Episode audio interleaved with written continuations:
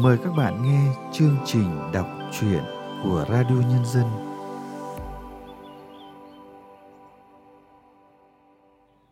Thưa các bạn, trong chương trình đọc truyện hôm nay, chúng tôi mời các bạn nghe truyện ngắn Ba tôi của nhà văn Nguyễn Thị Diệp Mai qua sự thể hiện của Vân An.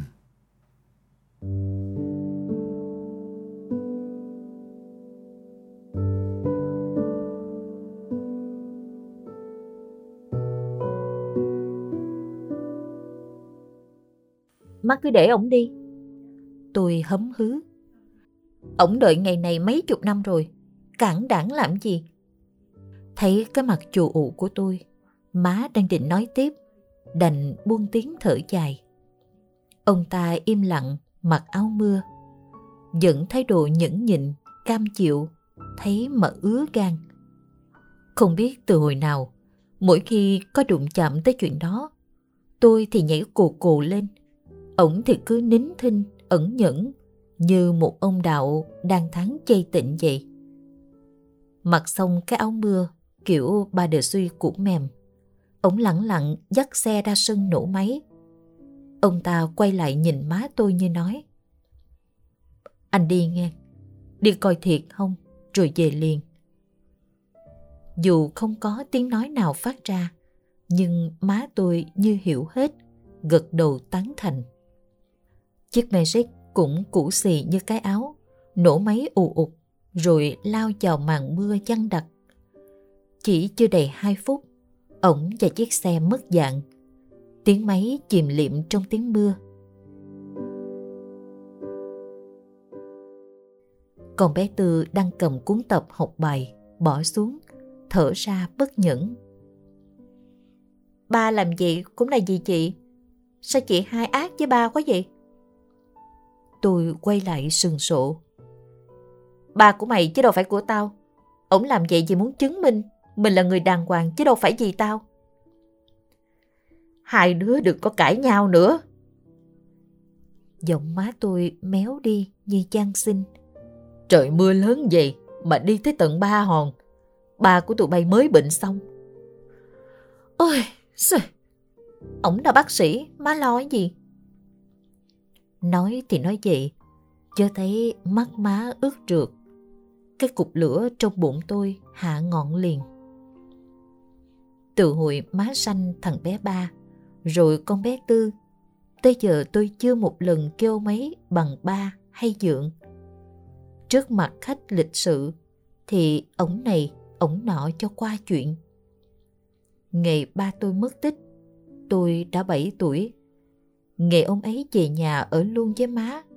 Tôi 9 tuổi rồi. Má đẻ thằng bé ba lúc tôi 10 tuổi. Tôi đã ghét cay ghét đắng ai tới nhà tôi hỏi. Ba đâu rồi bé hai? Tôi cọc lóc. Chết rồi. Người ta lắc đầu. Ừ, không phải, dưỡng con kìa. Tại có mặt ổng trong nhà mà người ta quên mất ba của tôi má tôi cũng quên ba tôi rồi. Chỗ ba tôi nằm với má, giờ để cho ổng nằm. Chính giữa chiếu hồi trước là chỗ tôi nằm với ba má, giờ là thằng bé ba, rồi con bé tư. Tôi ấm ức, lúc đầu còn khóc, sau chỉ ngồi chầm chầm. Bà nội hồi còn sống ôm tôi ra mái trái sau nhà, để lên võng. Hai bà cháu đưa nhau Nội nói, Đừng có làm vậy, Má con buồn lắm bé hai. Dưỡng của con tốt lắm, Tốt như ba con hồi đó vậy. Con cơ bằng ba đi.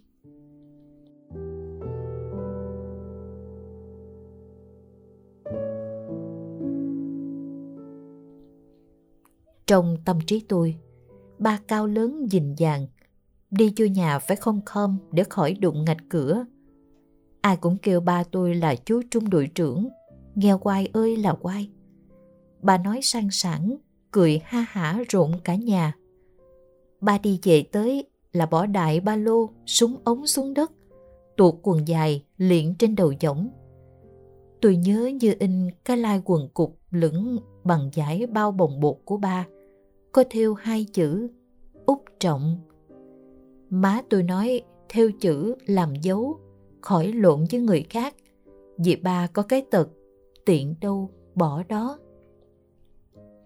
Hồi chiến tranh, người này nói ba tôi chết mất xác. Người khác xù xì ba tôi đầu hàng theo giặc về rạch giá ở rồi. Nội và má khóc hết nước mắt. Người ta biểu môi sau lưng. Thư đội chiêu hội, ham sống khoái giàu sang, bỏ vợ, bỏ con. Thế rồi không biết từ đâu, ổng về báo với xã là ba tôi hy sinh ở ngã ba Ba Hòn. Ba tôi và cậu liên lạc tiểu đội, ở lại chặn đường cầm chân giặc để đồng đội đưa thương binh vượt tuyến về căn cứ an toàn. Người ta hỏi chứng cớ đâu? Ổng ngồi im. Người ta hỏi mồ mã, xương cốt của ba tôi ở đâu? Ổng lắc đầu. Người ta hỏi còn ai làm chứng? Ông nói đoàn thương binh về đến kinh cái sắn đã được đón đi hết. Đội quân y thoát khỏi trận càng ấy, chỉ còn lại mình ổng. Ở xã không ai tin, mà tin sao được khi lời đồn đã nhìn thấy ba tôi mặc đồ rằng ri, ngồi xe xếp đi dọc đường lê lợi ở rạch giá.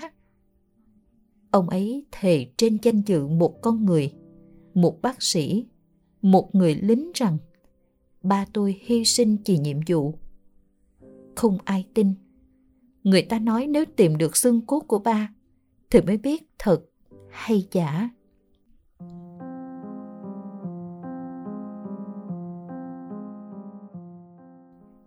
Tôi nhớ ba quá. Năng nỉ ổng đi kiếm ba về cho tôi. Đi kiếm ba về để người ta đừng nói tôi là con của thằng chiêu hồi chiều hội chắc là xấu lắm. Nên mấy thím, mấy chị trong xóm mới dè biểu má con tôi dữ vậy. Ông nín thinh. Bà nội buồn rầu, chết luôn trên chổng ở trái nhà sau. Không còn ai ẩm đưa tôi nữa Má tôi lùm đùm hai đứa em nhỏ. Thời gian đâu mà đưa tôi, mà dỗ tôi. Tôi khóc òn ỉ, xin ổng dẫn tôi đi kiếm ba, để có người đưa tôi ngủ. Ông cũng khóc, nói đang chiến tranh bom đạn ầm xèo vậy, không đi được đâu con. Tới lúc nào hết giặc rồi, dựng đi kiếm ba của con về cho con. Kiếm tới chừng nào được mới thôi tôi dậy tử. Phải kiếm bây giờ, để tới chừng đó người ta đâu còn nhớ ba là ai. Tôi không muốn làm con của kẻ đi chiêu hồi. Má thấy tôi làm giặt, bỏ thằng bé ba xuống, chạy ra nắm tay lôi vô nhà. Má rút cây sống lá trên chách, bẻ một khúc quất vô đít tôi. Vừa quất, vừa khóc, vừa chửi. Lì lợm nè, nói con biết nghe nè. Đồ hư! Má đánh chết con còn hơn để con la khóc giết cả nhà. Ông ấy xông đến, giật cái cây trên tay má. Lần đầu tiên, tôi thấy mặt ổng đỏ bừng, giận dữ quát lớn. Em khùng hả? Bé hai nó còn nhỏ biết gì đâu mà đánh nó. Muốn trút giận thì đánh anh đây nè. Má ngồi bẹp xuống đất khóc. Thằng bé ba chạy ra, ngồi xuống kế má, không biết gì cũng khóc.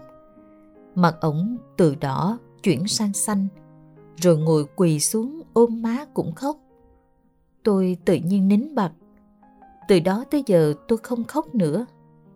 Tôi đợi ông ấy thực hiện lời hứa. Một năm, hai năm, sáu năm. Giải phóng hết chiến tranh cũng không thấy gì. Ông ấy đưa má con tôi về rạch giá ở, rồi đi hỏi thăm khắp nơi cũng không thấy gì. Có người nói thấy ba tôi theo đoàn người di tản hồi 75 rồi. Cũng có người nói sau trận càng 79 ngày đêm, hứng mấy trăm ngàn tấn bom đạn, đá xứ ba hòn còn bị nghiền nát, huống hộ chi xương cốt con người. Cứ như vậy 10 năm nữa trôi qua, rồi 30 năm, vẫn không một chút manh mối gì. Tôi lớn lên với cái lý lịch ghi cha mất tích, nghi vấn ra chiêu hội. Thời gian cứ dậy trôi, tôi cứ dậy lớn mà lì lợm mà chống đối ông ta ra mặt. Ông muốn tôi học nghệ y, tôi đi thi sư phạm. Ông khuyên học xong đại học hẳn lấy chồng. Tôi vừa lấy chồng, vừa đẻ con vừa học. Ông xin cho tôi về dạy trường điểm của tỉnh. Tôi đi tuốt về trường tệ nhất thị xã. Ông kêu vợ chồng tôi về ở chung cho đỡ cực. Tôi cương quyết ở căn hộ tập thể 12 mét vuông. Ông cưng con tôi, ôm ấp hôn hết thằng nhỏ. Đợi ông quay lưng đi, tôi lôi nó ra tắm rửa, kỳ cọ, cho mất sạch dấu tích.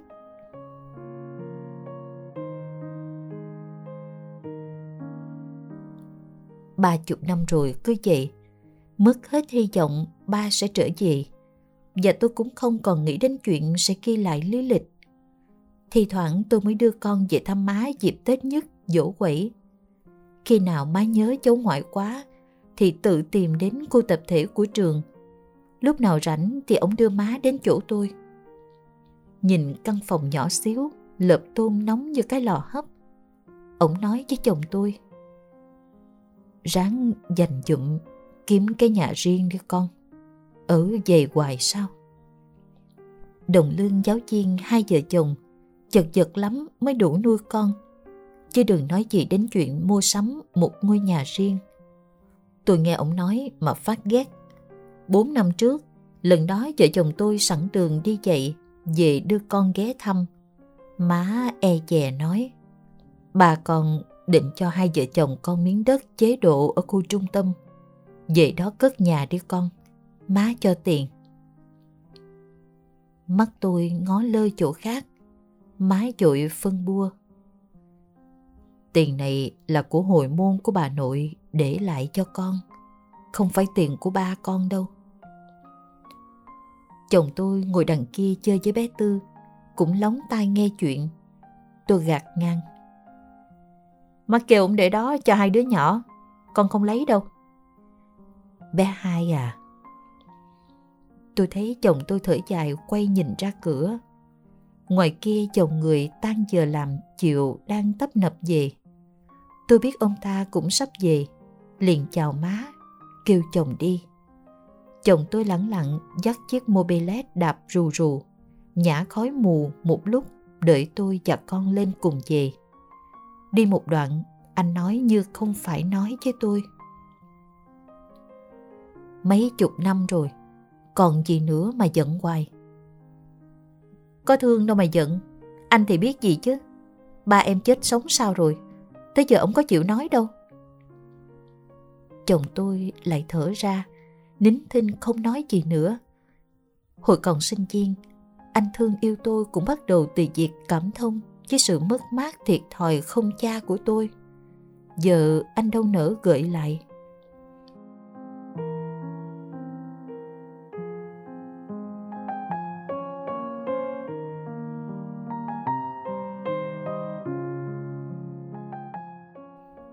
Chỉ mà mưa hết cả buổi sáng.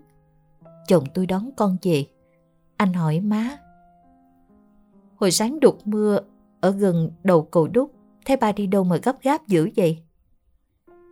Má nói, nghe người ta báo tin xe ủi đất làm đường ở Ba Hòn, gặp một bộ hài cốt của người lớn và một đứa nhỏ với ít đồ. Ba con muốn đi coi thử. Chồng tôi cằn nhằn. Sao má để ba đi như vậy? Đây tới ba hòn sáu bảy chục cây số. Để ba đi một mình đi giữa mưa vậy sao? Má buồn buồn. Lỡ đi rồi.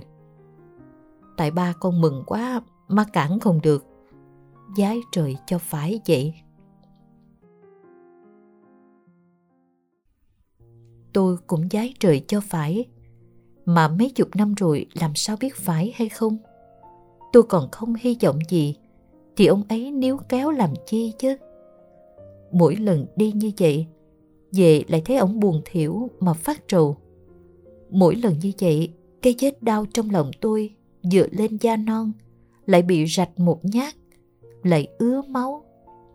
Cứ như vậy, miệng vết thương đã dày như da gót chân trâu rồi, mà nó càng dày, mỗi lần bị rạch càng sâu hơn, đau hơn lâu lành hơn tôi giái trời lần này nữa thôi ở cái xứ ba hòn đó có biết bao nhiêu trận càng, trận bom, biết bao nhiêu người dùi xác phơi xương. Giờ tìm thì tìm sao đây?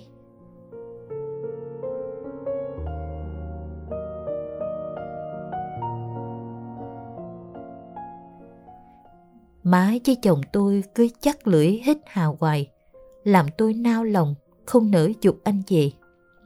Thôi thì cứ chờ ông ta coi sao. Thiệt giả gì, thì tôi cũng sẽ tuyên bố với ông và cả nhà. Đừng có tìm kiếm nữa. Tôi đã chấp nhận đối mặt với sự thật từ lâu rồi. Ma biểu hai đứa ăn cơm rồi đi dậy cho kịp giờ chiều để thằng nhỏ đó má coi chừng cho. Vợ chồng con cái tôi ngồi vào mâm, kêu bé Tư ra mời má cho ăn cơm. Má nói má đợi thằng bé ba đi làm về, rồi ăn với nó cho vui. Biết má cố tình đợi ai rồi. Tôi chán quá bỏ đũa thôi ngang, ngồi gấp đồ ăn cho con, bụng nóng cồn cào. Tôi lật đật chuẩn bị cho kịp giờ dậy tiết mục. Ra tới cửa tôi dặn giới lại. Ổng về thì điện cho con nha má. Ừ, đi đi. Tôi dậy được nửa tiết tư rồi, mà đầu óc cứ lần thần không đâu vô đâu. Bực quá tôi kêu lớp trưởng lên chép bản cho cả lớp theo. Tôi lững thững lên văn phòng. Được nửa đường, thầy hiệu trưởng tất tả đi về phía tôi. Tôi hồi hộp kỳ lạ. Y rằng, thầy kêu giật giọng Bé hai, cô đến bệnh viện nhanh lên, ba cô bị tai nạn. Tôi hốt quảng không kịp nói cảm ơn, đâm đầu đi riết ra cổng. Chồng tôi đã dắt xe tới, ngồi phía sau anh, mà tôi chỉ ước chiếc mobilet này gắn động cơ 100 phân khối. Cuối cùng tôi cũng đã đến được phòng cấp cứu.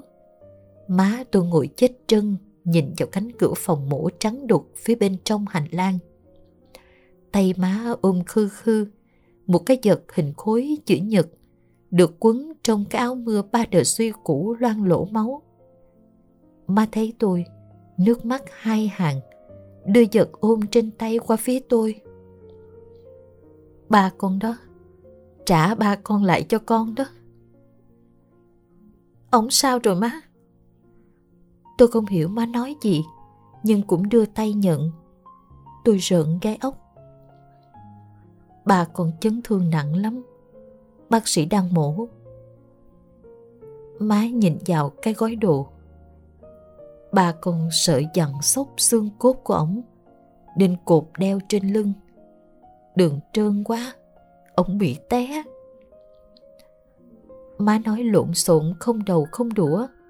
Chắc là má bị xúc động quá nên thần trí bị hoảng loạn. Ba con, ổng nào, xương cốt, Nhìn cái khối chuông, tôi chợt hiểu. Suýt kêu thét lên. Tôi quỳ đại xuống nền gạch trước cửa phòng cấp cứu. Mở gói đồ cụp chặt bằng cái áo mưa. Tôi tháo lần từng lớp vải, mở nắp cái thùng cây. Trong thùng có mấy cái gói bằng vải đỏ. Một bộ hài cốt có ống xương tay, xương chân lớn đại. Chắc chắn là xương có một người đàn ông lớn con lắm một gói màu giấy đỏ khác, cũng quấn chặt vậy nhưng ngắn hơn. Hài cốt của một đứa nhỏ chừng mười mấy tuổi. Cái gói ni lông dưới cùng quấn thật chặt giật bên trong, còn dính bụi đất đỏ. Dải ni lông đã khá mục. Nó bị rách xoẹt một đường khi tôi lỡ mạnh tay gỡ một miếng vải dù bông, một cái quần cục may bằng giải bao bồng bột lớn đại. Tôi sờ sắm cái quần đùi. May mà có lớp ni lông bao bên ngoài, nó không bị mục. Nhớ như in hồi đó, má theo chữ ở góc này nè. Đây rồi, những mũi theo chữ thập nổi cộm cộm. Úc trọng. Trời đất ơi, ba tôi Tôi kêu rú lên. Những người chung quanh nhìn tôi lom lom như nhìn một con điên. Mấy chục năm rồi tôi mới khóc được. Vậy là ông không nói dốc. ông đưa ba tôi về với tôi rồi. Tôi nghĩ quấy cho ổng rồi. Tôi bật dậy, lao về phía cửa phòng mổ. Ba! Ba ơi! Chồng tôi hốt hoảng kéo tuột tôi ra sảnh ngoài phòng cấp cứu. Tôi khóc rấm rứt, cố chị lại. Ba của em đó, ba không có gạt em. Em điên rồi hả? Phòng cấp cứu đó, đừng có la hét như vậy. Anh ôm tôi thật chặt, để áp tôi vào lòng khóc cho đã. Cái quần cục vẫn bị nắm chặt trong tay tôi. Đằng kia, má tôi lui cui gói lại hai bộ xương và mấy thứ đồ tôi bỏ bừa hồi nãy. Rất nhẹ nhàng, cẩn thận, xếp cái áo ba đờ suy đầy máu để vô, đóng nắp thùng lại. Má ôm cái thùng đến chỗ tôi, cười hiền hậu. Của con đó, giữ cho kỹ, đừng phụ lòng ba con nghe bé hai. Tôi ngẩng lên nhìn má, nghe lòng ấm áp trở lại. Cánh cửa phòng mổ bật mở. Mấy người y sĩ đẩy chiếc xe chở ba tôi ra. Má tôi tất tả chạy tới. Tôi ôm cái thùng chạy theo chiếc xe đẩy. Một tay tôi đã chạm được bàn tay nằm bên ngoài tấm đắp. Ba ơi!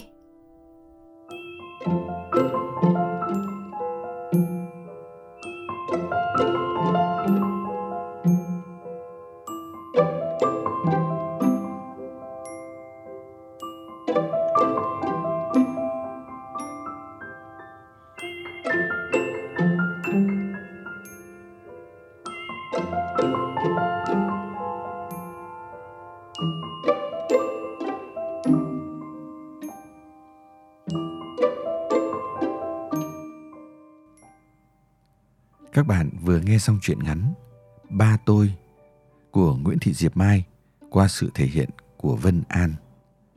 Sau đây, chúng tôi mời các bạn nghe nhận xét của nhà văn Võ Thị Xuân Hà về truyện ngắn này. Chiến tranh đã qua đi lâu rồi, nhưng vết thương của chiến tranh để lại cho con người không chỉ một thế hệ. Ở Việt Nam đã có rất nhiều tác phẩm viết về đề tài này, nhưng mỗi câu chuyện lại là một vết thương sâu, không vết nào giống vết nào. Một điều duy nhất đều giống như nhau, đó là nỗi đau không thể khỏa lấp. Nhưng cuộc sống là sự tiếp nối, dù có thế nào con người vẫn luôn hướng tới niềm tin về những điều tốt đẹp, về hạnh phúc. Chuyện ngắn Ba Tôi của Nguyễn Thị Diệp Mai cuốn hút người đọc ngay từ những câu chữ đầu tiên – bằng lối dùng văn từ Nam Bộ rất ngọt và đúng lúc, không quá lạm dụng. Người cha của nhân vật tôi đã hy sinh trong khi làm tròn nhiệm vụ đưa được những thương binh thoát về cứ an toàn. Riêng ông hy sinh, không ai tìm thấy vết tích. Suốt mấy chục năm, người con gái, nhân vật tôi, được gọi tên bé hai, sống chịu đựng những rèm pha đồn đại rằng ba cô chiêu hồi theo giặc. Ba cô đã chạy qua Mỹ để hưởng thụ cuộc sống sung sướng.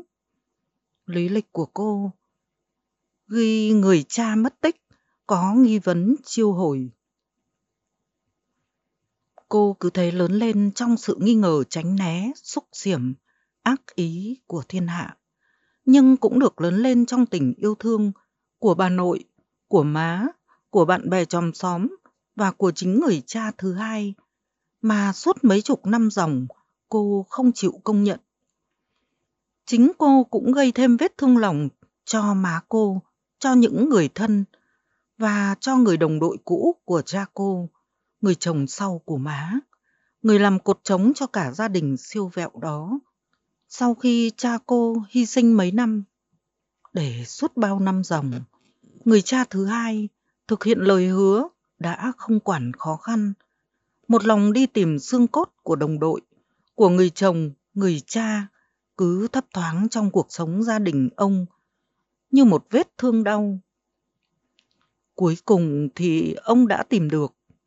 Cuối cùng thì bé hai, sau bao năm trường, khi đã có cả gia đình riêng, sau hết tất cả mọi người thân, đã tự thốt lên trong tim mình hai tiếng. Ba ơi, dành cho người cha dượng. Chuyện được viết giản dị, nhờ thế tự thân đã để lại ấn tượng trong lòng độc giả. Chương trình đọc truyện của Radio Nhân dân hôm nay xin được tạm dừng tại đây. Hẹn gặp lại các bạn vào chương trình sau. Thân ái, chào tạm biệt các bạn.